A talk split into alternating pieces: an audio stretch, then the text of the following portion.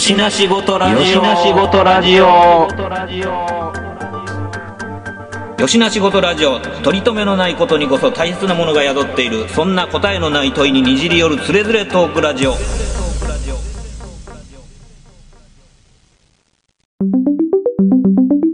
よしな仕事ラジオやってよしな仕事ラジオ？知らん。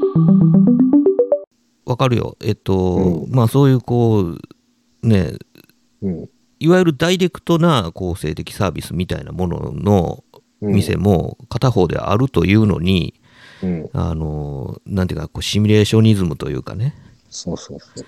うんさやてだけのところにそれだけこう、まあ、資産を投げることができるっていうことは、うんあのなんかそれはこう対象に対するその推しの気持ちあってこそやなっていう、そうやな。うんもうやっぱりこの性的なものよりも、その推したい、推してる自分とか、っていうことが満たされるかどうかの方が、やっぱり重要なんやなと思って。なんかだからそういう押し押すことによってなんか自己実現できてしまうというロジックがあ成立してるからやとは思うんやけど、うん。あの僕はどう考えてもなんか押すことと自己実現とがあの結びつく何かトリックが見つからへんから押せないんやなと思ってまあそうやな。いやまあ、まあ君、まあラジオやからというよりも、まあ、あの、トミーさんやからちょっとまあそれをこう無理、無理やりこう投げてみたみたいなところは、これってわかりますかっていう、うんちょっとね、最近そう、そこら辺の、えーまあ、推し活してんねんって、もう自らはばからずに言うような人とかもめちゃくちゃ増えたうん。からこそ、うん。なんか、あの、今の時代ってこうやなっていうことを、まあちょっと確認するような意味で、うん。うん、不思議。うん、そうやんね。だからまあわかるねんで例えばさそのなんていうんか、うん仕事って何のためにするのみたいな話にも通ずると思うんですよ。うん、うん、うん、だから、いや、お金儲けのためですよっていう話やったら、うん。もっまあと効率よくお金が稼げる仕事はあるのに、なぜあなたはその仕事をするんですかとか、うん、こういう仕事がしたいんですってなんで思うんですかみたいな。うん、お金稼ぐっていうことが目的なんであれば、他にいろんなやり方あるよねみたいな。うん、うん、もっとなんかこう短時間でいっぱい稼げる仕事もあるでしょうなんてこと言われるけどなぜそれを選ばないんですかってなるわけで。うん、だからまあなんていうのかなこう、まあ、自分にとって得があると思う根拠っていうのはうん。そろばんだけではまあ弾けない。まあそういうことですよね。っ。ていう部分があってだからそのなんていうかいわゆるそのうん、うーん押し押した割にはこうリターンがよくわかんないっていうことじゃないですか。僕らにとっての推し活ってうん、ね、うん、その推しに対して投資した分のに対してのこうリターンがよくわからへんからそれなんかリターンあるんすか？みたいな。うん。まあまあ、そんなな、僕別にキャバクラも行ったことないけど、うん。キャバクラで働いてる学生はいっぱいおるけど、うん。あの、なんていうの？それはまだこう、リアルにその人が存在してその人とこう会話をしたり、一緒にこう、乾杯とかしするわけやからさ、うん。えー少なからずのそういったこう、リアクションとかリターンがあるわけや。うんうん。でも、韓流アイドルの子とかがどんどん売れていって、うん。なんか部屋に人形飾ってうん、祭壇作ってみたいな、誕生日をなんかお家で祝ってみたいな、一人で。うん。え、何のリターンあんの？と思わへんもうバカにしてるわけじゃないけど、まあそうやね。うん。いやまあそのアニメのね、なんかもともとアニメの人とかがた多分すごいそういうことしてたと思うんだけど、うん。それがまあ今やこう、そういう推し活って呼ばれるところにその手法がこうどんどん今流れていってるんじゃないかなと思ってさ。うんまあ、そそういえばホストとか、まあ、キャバ嬢とかも誕生日月のなんか、売り上げをめっちゃ伸ばすみたいなそういうあったよな、みたいな。確かにじゃあ確かに今度そそっちが先かみたいなとか、あいろいろね、考えたりとかししてる日々なの、最近。ーなるほどね。だから、どこにその、なんていうか、こう、リターンを感じてるのか、モチベーションの源はどこなのかとうん。いうのが、まあ、分からへんよねっていう話やな。だからまあ、この分からへんど、あんまり分からへん同士で話してるから、ちょっと、あれかまあまあ、雲をつかむ話になってまうけどね。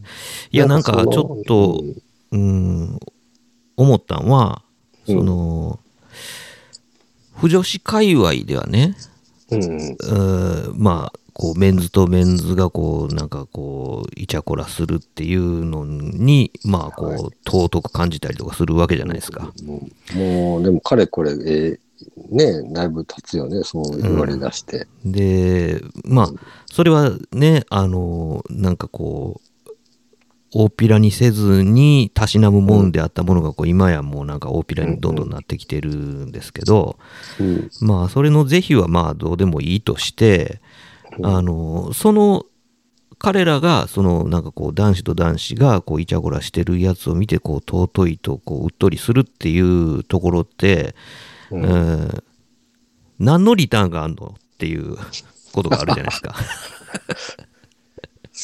な。なんかそのまあ言うたらあの花壇的にねうん、何の取り柄もないこのあの私がなぜか知らないけど、あーなんかこうきら星のごとくのこう御曹司たちになぜかちやほやされてしまうどうしたことかしらみたいなことならまあわかるんですよ。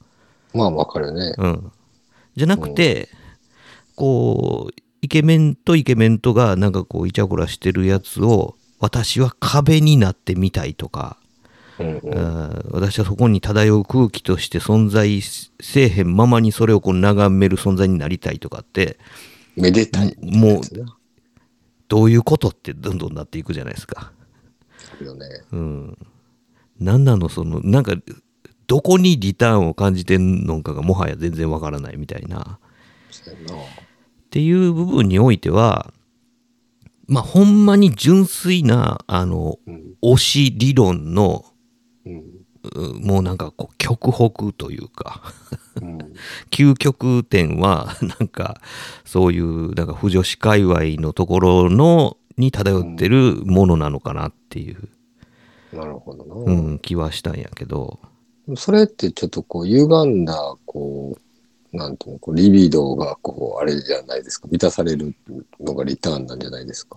満たされる。うん。うん、まあまあそうなんやと思うねんけど、うん。だからまああのーまあそこにはなんていうかなあのーどういう現れ方をするかっていうの部分においてその、うん、差はあれども別にこうジェンダーの壁はないんやと思うんですよね。それまあが、そうん。うん、なんかまあ、あのー、言うや、こう、男性界隈にも、その、まあ、こう、より推しとかもあるわけやし、うん、っていう、まあ、ただただ、なんかこう、可愛い女の子がキャッキャウフフしてる状態のやつを見るだけで幸せになれるという。まあね。心情もあるわけじゃないですか。そやな。うん。だからそれを、その界隈と、まあ、あの、同じことでしょ。うんうん。うん。ベクトル的には真逆なんかもしれへんけど、掃除系じゃないですか。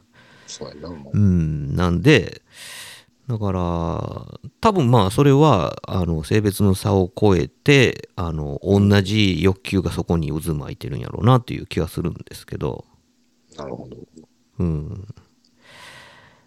まあ、でもなんか、それってまあまあ高度なロジックがないと、うん、そう。なんかこう脳内変換がこうすごうい、ん。すごい回路を通ることによって、あの、うん。無から有をうん。生成しているというようなことなんやと思うねんけど、ファンとか、なんか、そういう言い方じゃなくて、こう、押すっていう、うーん、なんか、ある種自分、なんかまあ、その能動的にも捉えれるような、そういう言葉が、なんか持ち込んだことによって、なんか結構いろんなこう別のこう世界線のものがこういろいろ繋がっていってるような気がして、うん。うん。なんかこう、あある意味での、なんかこう、うん大きなそういうこうプラットフォームともなり得てるんではないかっていうのが、うん、そうやね。だから、うん。多分そういうものが、うーんと、なんていうかな。かつては、あの、うん。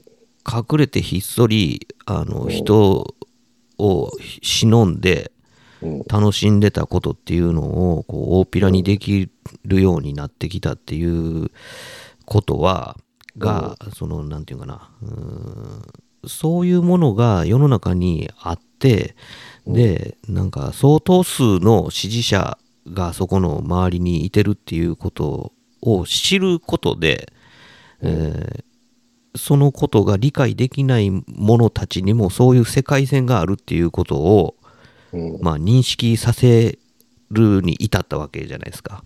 うん、っていう素地があってこそのメタバースでしょ。まあ、そういうことですね。うん。偉いところまで。いやだから、いきなりメタバース言われても、正直わけわからんかったんやけど、まあ、そうやね。うん、僕らはなんかそういうのを、あの、ずっとちょっとずつこう、耕されていくことによって、やっとメタバースを、うんなんかこう、あ、そういうことを言ってるのねっていうふうに思えるまで、えーいろんな角度から、そのなんかメタバースを受け入れるための素地を、そうん、受け取ってたんじゃないのかなっていうふうに考えると、うんそのメタバースという考え方とか、なんかそういう、なんていうかな、多重世界線みたいなうん。うん。考え方っていうのを、割とすんなりと引き受けれるようになったっていうのはそういうことなんかもしれないですよね。うん。うん。僕、別にその、引き受けれてる気もせえへんねやけど、あのまあまあ、言わんとしてることは分からんではないよね。うん。うんいや、だからこそ、その、なんていうかな、こう、引き受けるっていう言い方は、まあ、ちょっとまあ、なんていうかな、こう、飛ばしすぎなところはあるかもしれへんけども、要は、それで、まあの、引き受けられない人同士が、うん。あの、各島宇宙で戦火を交えることになるわけじゃないですか。うん、だから、かつてありもしなかった国境線が生まれてしまったというまあ、ことでも。ある意味、すごいこう平和的な、うん、あの、解決方法になるんかもしれへんってことやんな、うん。それって。うん。かもしれへんし、逆に、うん。あの、あの世界線絶対理解できへんっていうことで、なんか駆逐対象としてうん。っていう風な、なんかその、いや、なんかまあその、なんていうかな、こう、インターネット、SNS、個人発信型のいろんなプラットフォームが、こう、世界に、えーできることによって、世界がフラットになっていくかと思いきやな、全くフラットにならへんっていう現実が今あるわけじゃないですか。ほんまにね。うん、でなんかねこう20世紀型の戦争が始まってみたりとかうん。するわけでしょ。そこにはまあなんかこうイデオロギー間の、うん、無理解となんか、なんちゅうかなその受け入れられなさうん。とか、あーその、うん、自分自身のアイデンティティをお維持するためにはこのアイデンティティをくをこう認めてはならないみたいな、うん。うん、自分のためにあれは倒さなければならないっていうような、うん、なんかそういう敵対対象をこう作ってしまうといううん新しい、なんていうかな、こう、いがみ合いのネタもそこで生まれてしまったといううんことにもつながってるような気がするんですよね。うんうん。それはなんかそういう、まあ、あの、いろんな感受性であるとか、その、信心してるものであるとか、あ所属している、まあそういう、まあ、様々なレイヤーの中のクラスター同士での、うんあー圧力みたいなものっていうのがあの現実世界の中で、うん、火花を散らすようになってきている。だから僕たちがもうこの電脳世界と現実リアルワールドとをメタバース的に全部リアルに認識し始めたことによって、うん。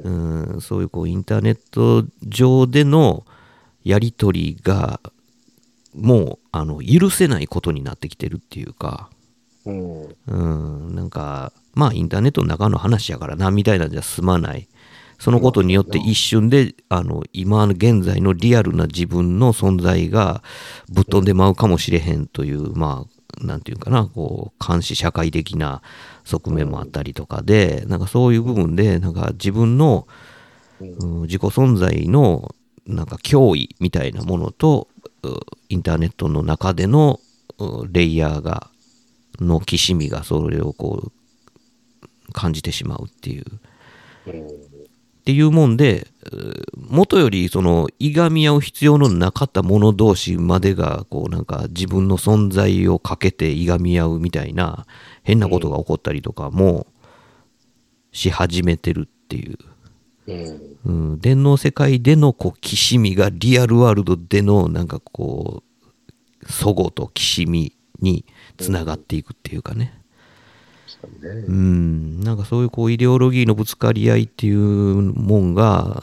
そもそもなかったところに起こってしまってきているっていうのにもつながってる不穏さみたいなものも同時にうん。立ち上がってきてるっていうのがあって。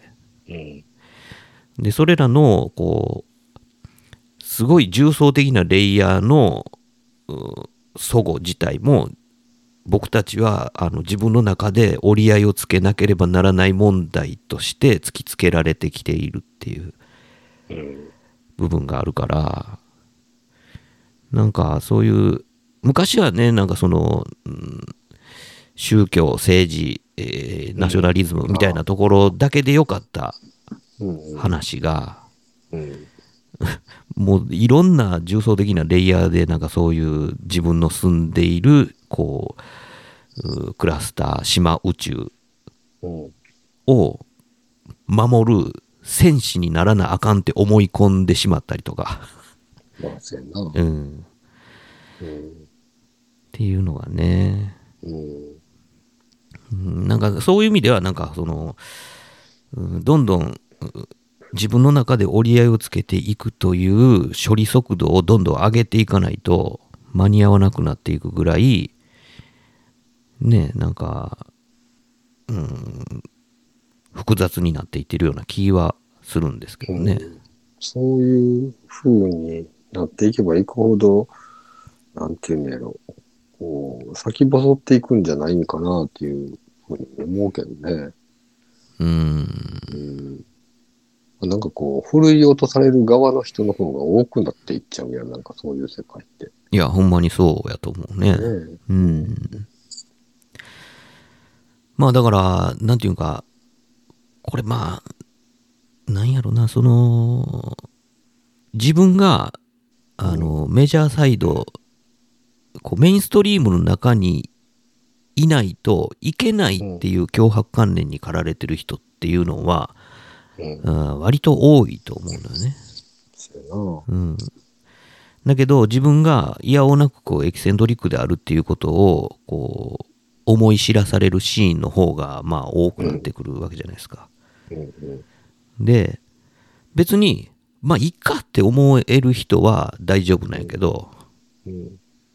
あのこんなことじゃダメだとかすごいなんかこう原理主義的に思ってしまったりとか、うん単になんかこう潔癖症であったりとか要はまあ思い詰める系の人たちもやっぱり少なくないわけで。っていうのを人たちに対してはすごく生きづらい状況にはなってる気がするんですよね。なんかまあ、うん、まあその Z 世代とかもそれ以降の人とかと接する機会が僕なんかはまあまあ多い方やと思うんやけど、うん。うん、なんかすごい複雑な世界に生きてるからか、えー、なんかいろんな、うん思考とか、なんやろ、うん、なんか判断がうん。短絡的に見える時が結構あって、うん。それ自分が年取っただけなんか、いやいや、そんなことないなと思ったらいろいろしてんねやけど、うん。うん、なんかね、難しすぎて、うん。なんかね、実際なんか何かをやらかした時の言い訳がめちゃくちゃ子供っぽかったり、最近のこの子が。ああ。え、嘘やみたいな。えなんで、まあ、例えばなんで遅れたみたいな。なんでいつもこんな遅れんのみたいな。え、なんか朝起きられないんですとかさ。うんいやいや、それはもう言い訳になってないやんっていう。な何言ってるかわかる？そのいや、わかるよ。うん。それは起きたらええやんっていうだけです。すぐ解決できることがあんねんけど、その自分っていうもんはなんかいろいろ抱えてて、まあ、なんかもあって、こんなんもあって、なんかもう精神的にもこんなんで。で、だから朝が起きれられないタイプの人なんですみたいな。うん。いやいやいやいや、みたいな。あの、もいや、だから、あの、多様性を、こう、まうんあ、あの、認めていきましょうよっていう世の中やと、まあ、そういう主張が当たり前にできる世の中やと、うんまあ、思うよね。思うそう育てられてるんだから。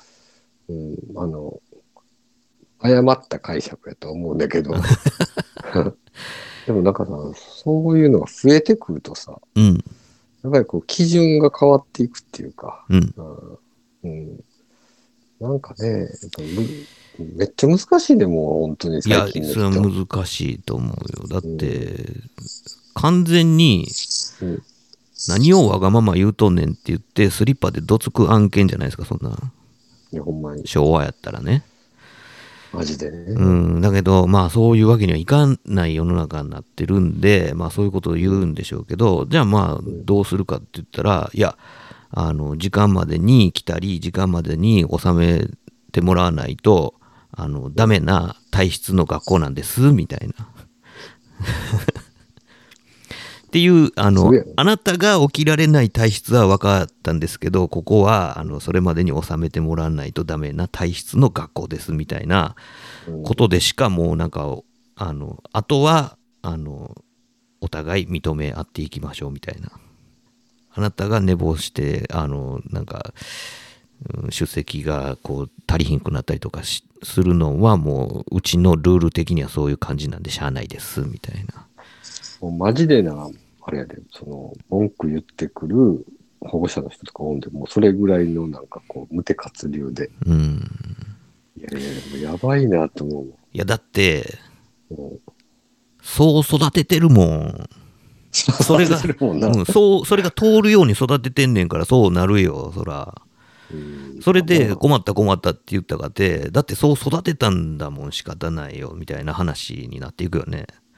なっていくよね。うん、で、まあ、じゃあ分かりました。それ、じゃあもう、あの、のほずに遅れ放題でややったらいいですよとかって。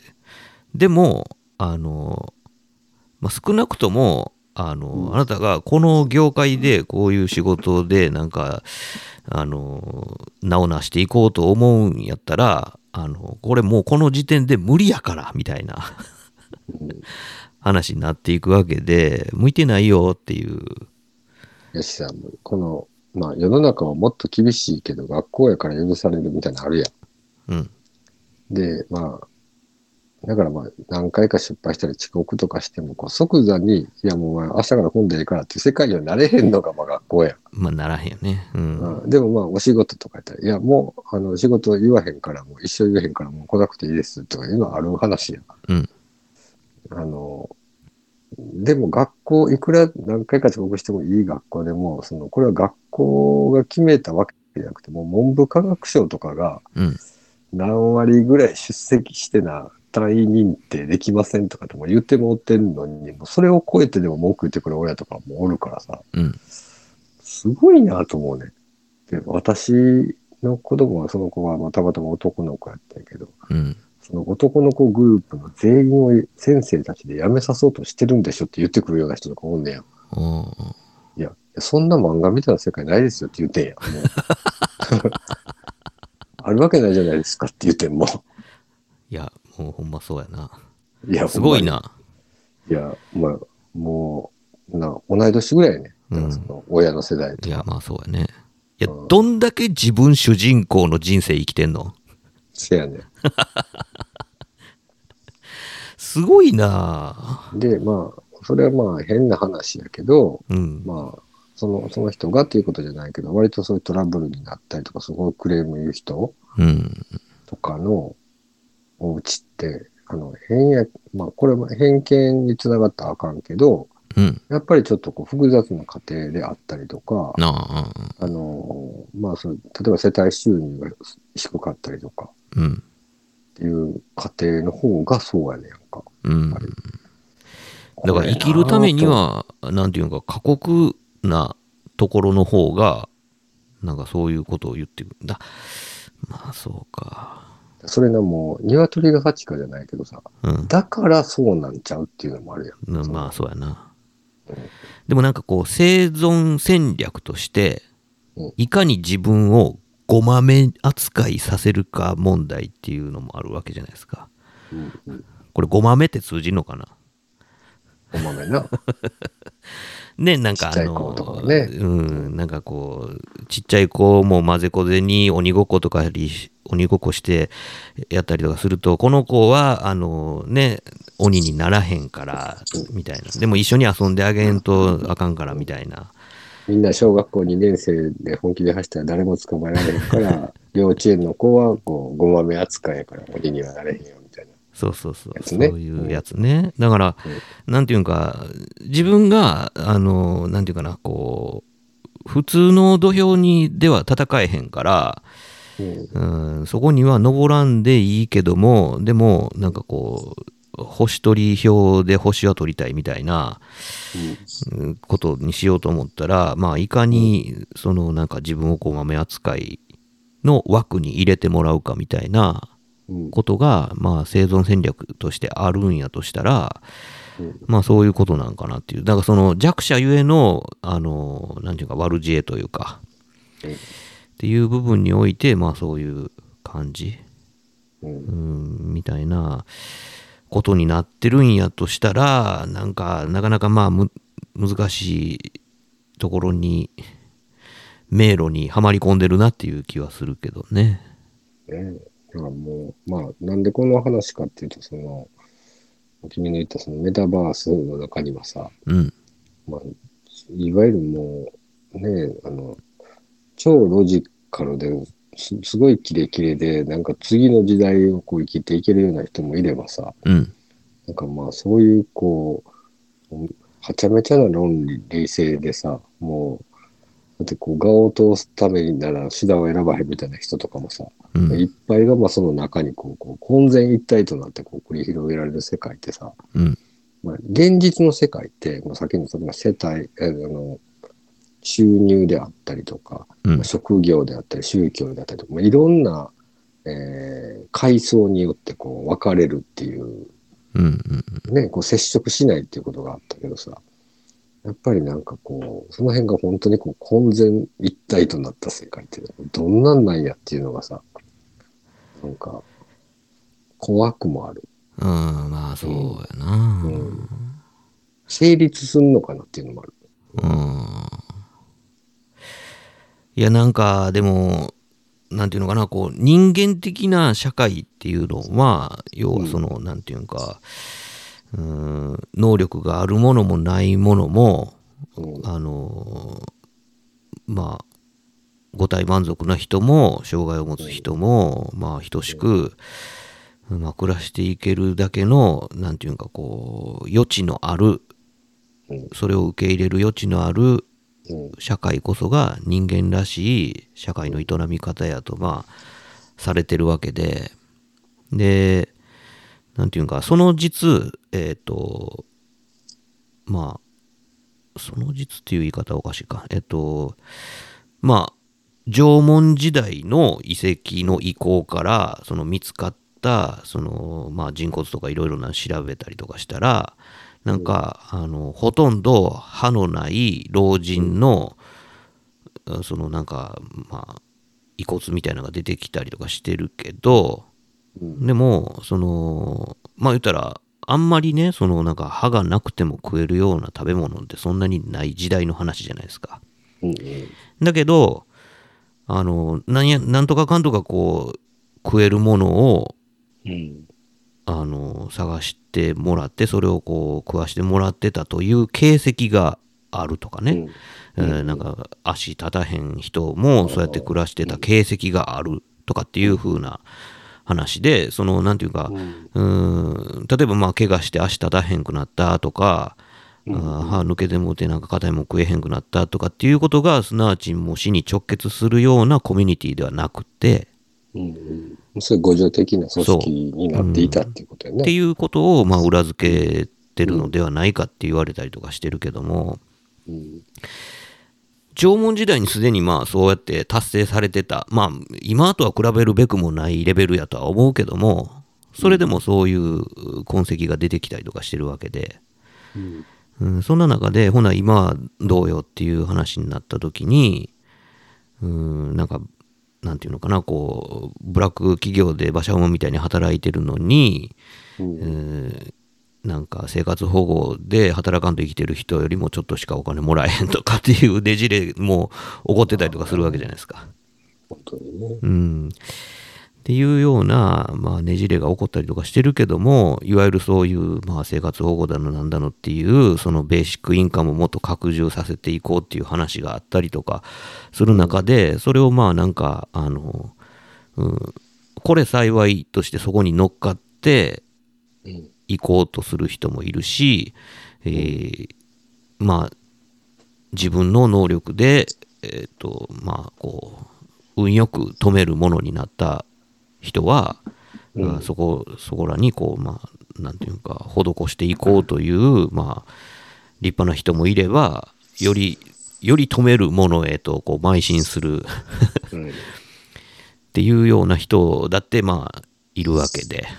うん。うん、なんかね、そういうこう生活保護の人たち集めて、なんか同じアパートに詰め込んで、ね、あの、生活保護ビジネスみたいなことをやってる人も、まあ、いたりとかするわけじゃないですか。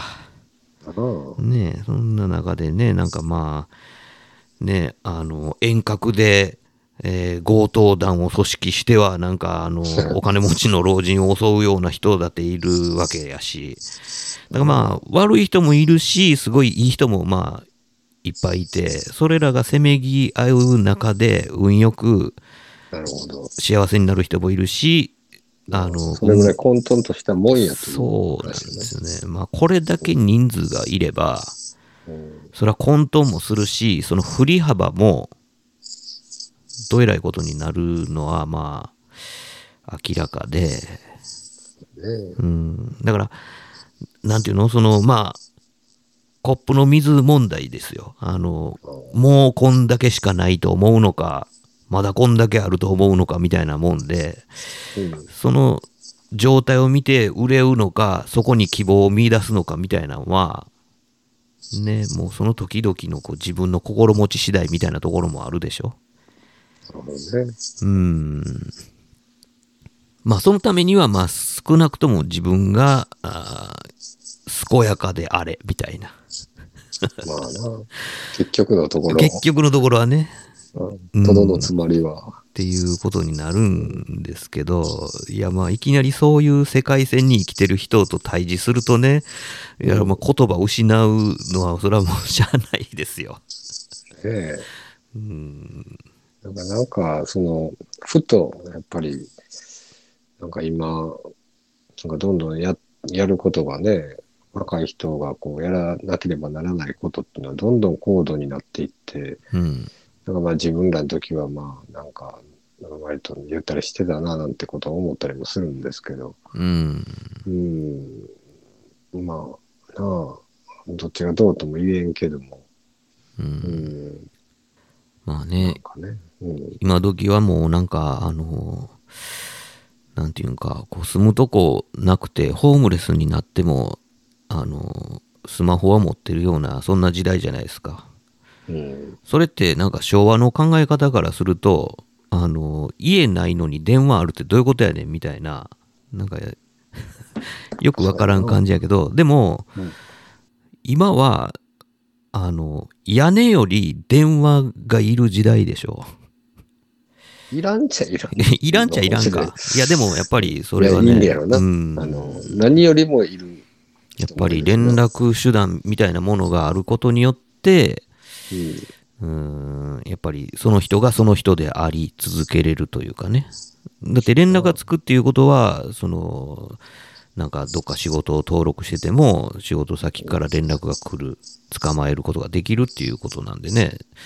住所不定であったとしても、電話があれば、まあ連絡がつくわけで、みたいなうん。ことが、まあ一つ、その人が、その人であるという担保になるアイテムなんで、まあね。うんまあでも、直ちにその命に関わることじゃないのに、うん。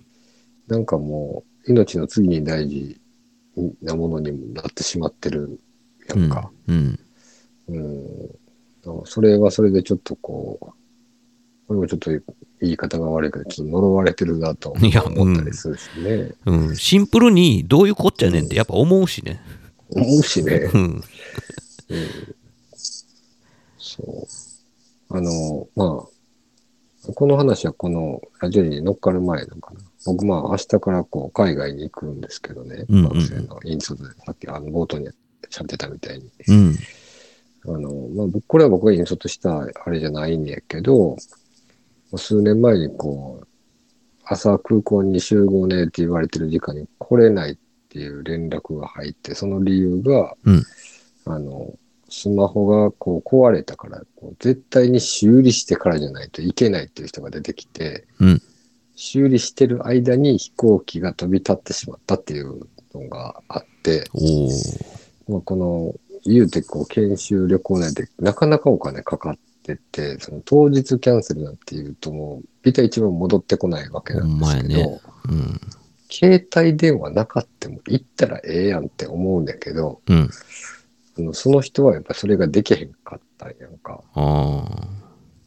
で、あの、これは僕の、それは僕はあの全然無関係な学生の話なんやけど、そんな人おんねんなって僕はその時思って、うん。で、えーこの間の昨年の6月にイタリアに行った時に僕の担任クラスの4年生のもうどうしようもないもう昭和のゴロつきみたいな男の子がおってう、ん。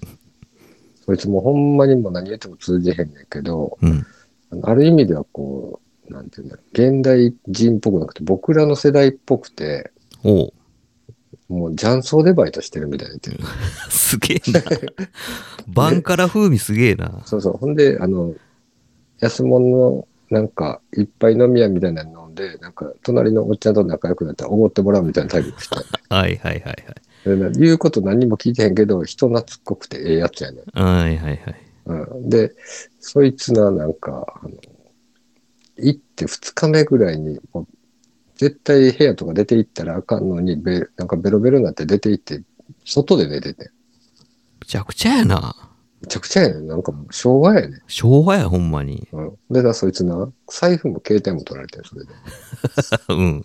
でも、まず出てけえへんと。別に届けてもいいけど、まず出てけえへん。うん。で、届けたら届けたで、めちゃくちゃややこしい書類を警察で書いたりとかいろいろせなあかんねんな。うん。で、まあ、まあパスポートが取られたわけじゃないから、帰れるやん。ああ、はいはいはい。現金もそんなに持ってなかったから、まあまあ、しゃあないと。もう泣き寝入れと。そいつな、ほんで、まあ、あの、めっちゃ落ち込むんかなと思いきや、うん。半日ぐらいはちょっと落ち込んでたみたいなんやけど、うん。あの、次の日ぐらいからもう僕の携帯とか、うん。人の携帯とかに移りまくって、うん。人のカメラロールの中に自分の思い出をたくさん作りよって、エンジョイ勢やな。そうやね。ある意味タフで、うん。あの、心配いらんっていうか、もうなんか踏んづけても生きてるみたいなそういうタイプやから、うん。もうこの間卒業したんですけどね、無事に。あの、だから、その両者を比べてみても、うん。スマホがないと本当にもうこっから先一歩も出れないっていう人もいれば、うん。まあまあそんなそもそもさ、それなくったって別にこう、ね、こう息できるし、うん。ご飯食べれるし、うん。別に死ねへんやんって思える人なんかさ、うん。なんか違うなと思って。お前ね。すげえな。なんならそんなもん、もう、旅先で携帯とか買えばいいしね。そうやね。ほんまに欲しかったらな。うん。うん。レンタルとかもあるわけやし。そういう経験とかな、うんになるやろうし。いや、まあまあ、そうね。そういう、だからこう、まあ心持ち自体が全然違うっていうことよね。ねえ。なんかまあ僕も、まあすごい依存度高いし、これがないとね、なんかこう、すごく困ることだらけやけど、うん。うん。なんかちょっとこう、支配されてるなという感覚にはちょいちょいなるわ。そういう、まあ学生の、なんか全然い生きていってる感じとか見ると逆になんか、そうやなと思ったりも したり。うん。いや、だから、また全くいい例にはならへんけど。うん。だから自分の、なんかそういう、もうなんか、携帯どっか置き忘れてきたとか、なくしたとか、取られたとかってなった時のことを考えたら、うんそれはまあ心中穏やかじゃないし、なんか何するにも、あ、そうや、ないねんや、とかって思って、うん。ね、なんか、えなんや言うたらちょっと下調べしてっていう時に、こう手元の携帯でパパッと調べたりとかするわけじゃないですか。ねそういうのが、してや、その海外でね、うん、そうそう英語もろくに通じへんとか、まあ、英語も喋られへんとか、うん。うん、ってなったらまあもうほんまに絶対困るわってなるのがまあ普通なんでね。うんうん。でもまあ、かつてはそれ、そういうのなしでやってきたわけなんでね。そうやなうん。だからだいぶそ、そこがもう感覚としてもういびつになってるなっていうのはなんかそこで、なんか思い知るというか自覚しますわな、そら。しますよね。うんいやでもまあそんなんなくても平気の平座でケロッとしておれるぐらいのこうタフさを手に入れたいとはまあ常々思ってるけど、うんまあ、なかなかそういうわけにもいけへんもんね。いけへんね。まあ実際困るしな。実際困るほんまに困る。うん。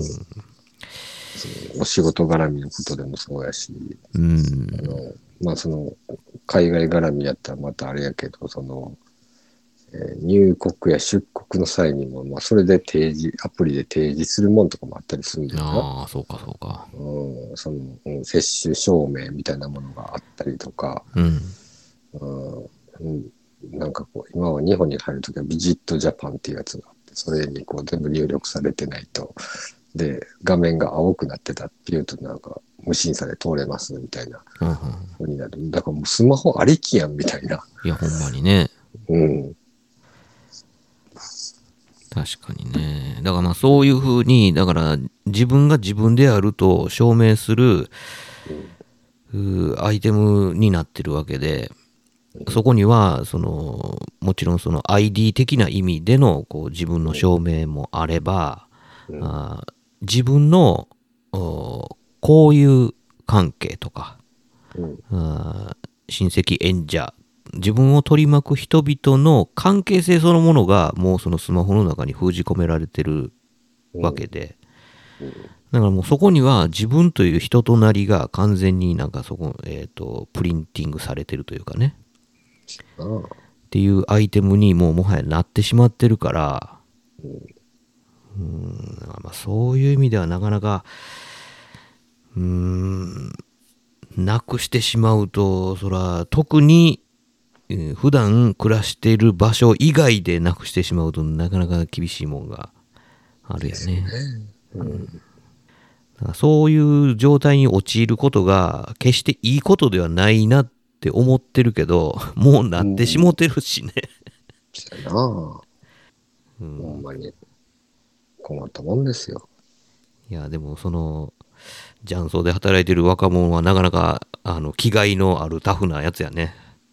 笑えるやろ。うん。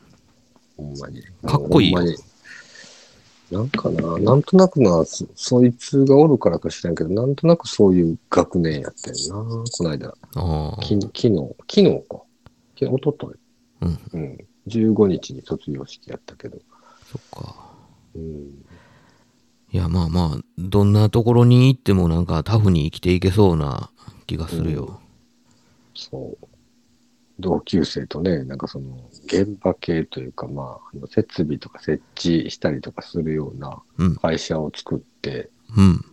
まあまあ、その、もうもう一人の方が、まあ、えーそういうのをやって、そこに、まあ、就職じゃないけど、結局そういう形になって、二人、二人と、まあ、他の仲間とやってはんねんけど、うんまあ、いわゆる大学生がこう起業するみたいなのとはちょっとノリが違うくて、おーむしろまあ僕たちがこう、若い時に割とその現場行って、こうなんかするみたいなのにちょっと近いなるほどね。感じやけどね。うん余計になんか昭和感を感じるわけです。。なんか親近感あるよね。そうそうそう。だからもう、ねその、マキタ持ってたりね。まあ、北ツールをね。それな、みたいな。うん。そうそうそう。なんかこう、ボックスレンチのなんか替えみたいなの持ってたりとか。あ あ、それね。それと、それとそれといるよね、みたいなるほどね。な。うん。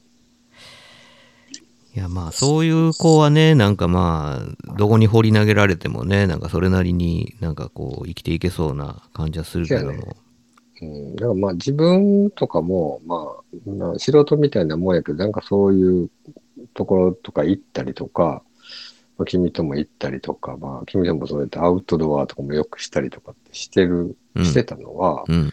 ある意味ではなんかそういう、なんかサバイバビリティというか、こうタフネスな、そうね。えーそういう人になりたい、えーまあ、うんそういう機会を踏んでいくことによってなれるんではないかっていうようなうんところもあったと思うんやけど、そうやねうん。でも今こうやってもうスマホないと生きていかれへんねっていや言ってる。ほんまそうやね。うん。うん。なんかねだから今でもまあ今はだいぶ思わんくなってきたけどそのなんなんていうんかとりあえず無一文になっても何とかするだけの何か備えはあのいるってなんかすごい自分に課してた部分があるのよねうんうん。だからそれこそまああのまねう。ん掘り出されても。そう掘り出されてもうんなんかうんあのブルーシート1枚で何とかするみたいなうん、なんかそういうなんかねこういうところに行ったらなんかああいう廃材が手に入るからそこで何か手に入れてとりあえず櫓立ててブルーシート かけるんやみたいなうん。っていうなんかこう掘り出された時にどうやって生き延びるかみたいなのをなんかこう射程距離にずっと入れながら生きてたみたいな、うんうん。うん、ところはやっぱり今でもこうまあそんなそこまでなんかリアルには思わんくなったとはいえやっぱそのゼロベースで考えてる部分っていうのがやっぱ未だにあるんで、うんうん。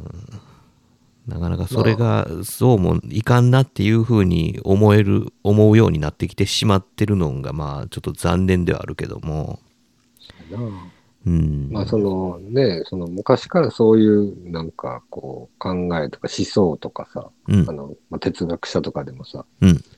そういうのあるやんか、こう、その、まあ、脱西洋っていうか、まあ、こうそこに限界を感じ、えー、アマゾンの部族のなんか暮らしの中になんかそういうこう真理を見つけみたいな、うん。で、こう、だんだんこう、do it yourself な感じになっていってみたいなとか、うん。うん、なんかね、まあそういう感覚っていうのはまあなんか、あるよなって、今でもあるよなっていうのはちょっとうん。思うんやけど。うん、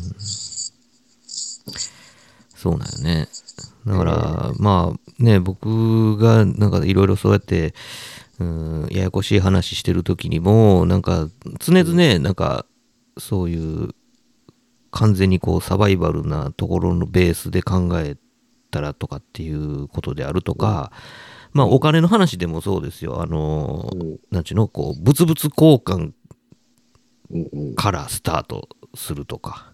うん っていう話ですよね。だからその対価っていうものの構造を見るときに、まあその見かけ上の等価交換になってるかどうかっていうことを気にしてるとかね。だからそのなんか推し活がわからないにもつながっていくわけでしょ。すごい角度でまたブーメランが 帰ってきましたね。うん。うん、まあそうやんな。そうそう。だから、やっぱりなんかそういう、ギブとテイクとの関係性みたいなものをシンプルなところまで持っていって考えるっていうことを、うんなんか常々なんかこうしないとあの複雑な取引が理解できひんっていうのがあるんで、うん。うん、だからやっぱりそのなんか推し活話であるとかそのなんか不女子が感じる尊さみたいなもののその価値のやり取りが見えなさすぎて理解できへんっていうねうん。うんだからそういう部分っていうのがなんか僕はちょっとあのなんていうかな苦手意識があるのか、うん、だからそういうちょっと疎いところがあるんで、うん。一旦なんか物々交換までこう引き戻して考えてみようみたいな。うん。うん。うん。わかるよ、その感覚は。ねなんかそういうのをね、常々やらんと、なんか今目の前で起こってるこの取引が、うん あの、なんていうか、相応の取引なのかどうなのかみたいなのがね、いまいちこう見えないところがあるんでね。そうやでも、え FX とかやって、めっちゃ推し活してる人とかおんねんで。ああ、まあそうね。ええ。うん。もうそのインの方もアウトの方もどっちもついていかれへんぐらいの気持ちや。ねそうそう、ほんまにね。え。うん。なんかそういう人に喋ってもらう機会ないんかななんかこう。ああ、そうね。あの、まあなんか、類は友を呼ぶじゃないけど、僕の知ってる人たちの間でそういう系の人が少ないからね。しやんな。うん、あんまおらんよね。あんまりいないんでね。うん。教えてほしいのは山々やねんけど、こう、最初からつまずいて何を聞いたらええのかもわからへんような 始末やからね。ねで、ともすれば、その、ね、その推し活5人と推し活しない5人みたいなので喋ってもさ、もう推し活しない人がこう頑張ってこう論破しようとしたりとかして、なんか違うことになったりしそうや。いや、ほんまにね、謎の水かけ論になるかもしれへん。なあなんか、うん、まあまあ、なんかそれは割と最近のその、急にその論文のテーマから、うん。なんか急になんかこう広がった、こう、えみたいな。いや、でも、あの、すごく興味深いうんのよね。その、なんていうか、今生まれたもんでもない、その、なんていうかうん、対象が変わってるだけで、うん同じ構造のものは昔からあるわけでしょ？そうそうそう。だからその推しという言葉、言語、うんまあ、その切り、切り方なのか、うん。集約の仕方なのかっていうことが結構魔法みたいに結構いろんなものを絡め取っていってるうん面白さみたいなことにうん。対してなんなんかのこう、うん、なんかヒントがあればなということでうんすね。。うん。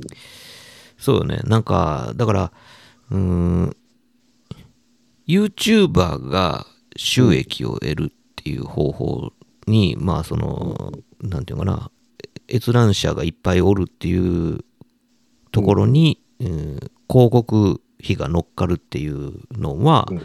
あーまあ、視聴率の高いテレビにえー高額なあ提供がつくっていうことと同じやから、それはまあ全然理解できる。うん。で、それと同時に、こう、ね、いわゆるこう、スーパーチャット投げ銭制度があって、ダイレクトに、うんフォロワーが、そのね、チャンネルの人に、こう、まあ、お金をダイレクトに投げれるっていうことがある。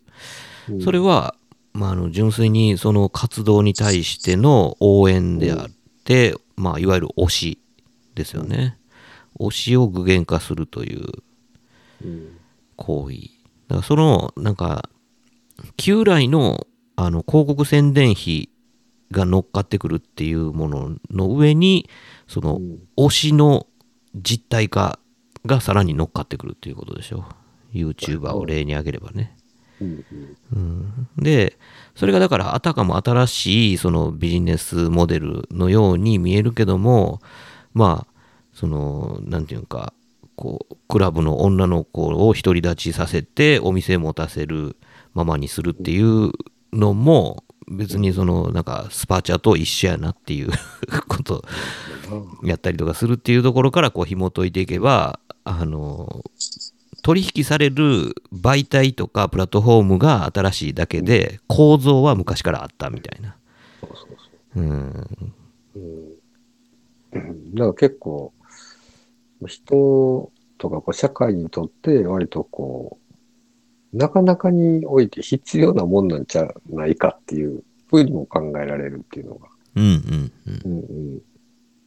で、まあそこに対して自分が割かしぼーっとしてるっていう そうねなんか、あの、もうちょっと、あの、うん、ビビッドにうん理解したいっていう気持ちもちょっとある。そう、そこはね、絶対疎いのよね。うん、なんか自分がすごくこう誰かを推したいわけじゃないし、うん。まあ、なまあ、そうやって自分のね、家族であったりとか、こう子供であったりとか、まあ自分が推してる学生さんであったりとか、うんまあそういう意味ではこう、推してるんかもしれないですけど、うん。まあなんか、いわゆるそういうものとは違うねんだっていうことも分かってるからさ。そうやね。うん。そうやねんな。なんか、あくまでも力学として理解はしてるんやけど、うんうん なんか当事者にはなってないっていうね。そうそうそう。ももクロのなんかまあ研究じゃないけど、まあよく言われることとかって、高校球児とよくね、あの、ああいうアイドルの応援するのって、うん一時よくこう、かぶせて言われてて、うん今しかない、この時を、みたいな、よう言うてる人おったけどさ、うん。それがこう、あたかも答えのように言ってるけど、それ全然あんまり答えじゃないっていうか、こう、ね、あの、全然それって結論じゃないやんと思ってさ。そうやね。その、なんか初期衝動みたいなことの説明にはなってない。うん、うん、うん。起こってる現象は説明してるかもしれへんけど、そうやね。うん。そだからなのん、かモヤモヤしてたものが、なんかこう、今こう、もしかするとこう、霧が晴れることがあるのかもしれないというところに、うん。うんまあ、このお題を出してきた学生よりも僕の方がわりかしこう前向きに真剣に考えてる。そうそうそうそう。いろんなもの、可能性を考えて。そうやね。その、推しに、推しを押そうと思う初期衝動を知りたいよね。うんうん。うん。なんか、そんなさ、もうめちゃくちゃ分かったらさ、それこそ、あの、全然ビジネスとかできるしな。ほんまにほんまに。うん。うん。いかにその初期衝動をくすぐるようなそうそ構造にするか。う。うん、めっちゃ分かってやってる人おんねやろなっていやー、おると思うなねうん。なんとなくやっぱそういうところにはこう2歩も3歩も立ち遅れる嫌いがもう昔からあるので、そうね。まあ、送りばせながらちょっとこう知りたいなと。うん。うん、いやー、詳しい人を教えてほしいですね。本当に、じゃんじゃん、あの、私教えれるっていう人は、いや、ほんまに。番組宛てにはい。メッセージをね、ね送ってきてお寄せください。ご教示ください。はい。まあまあ、そんなところで締めましょうか。はい。全然無着陸。お前、ちょっと、なんかこんな話しようかって言ってたのと、一個もしてない一。個もしてないね。一個もしてないけど、まあまあ喋ったで。そやな。あの、まあまあ、使えるところがあったら使ってください。はい。はい。いや、まあまあ、今回はちょっとお忙しいとこありがとうございました。いえいえ、こちらこそ。はい。というわけで、今回お届けしたのは私、トミーと、タギーでした。ありがとうございました。ありがとうございました。よ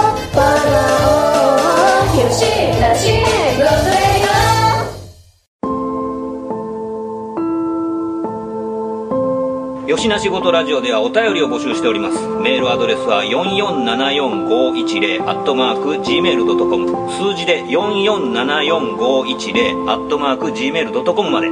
質問ネタご意見何でも構わないのでどしどしお寄せください。お寄せください。というわけでよしなしごとラジオ今回はこれまで。続きは次回の講釈で。よろしく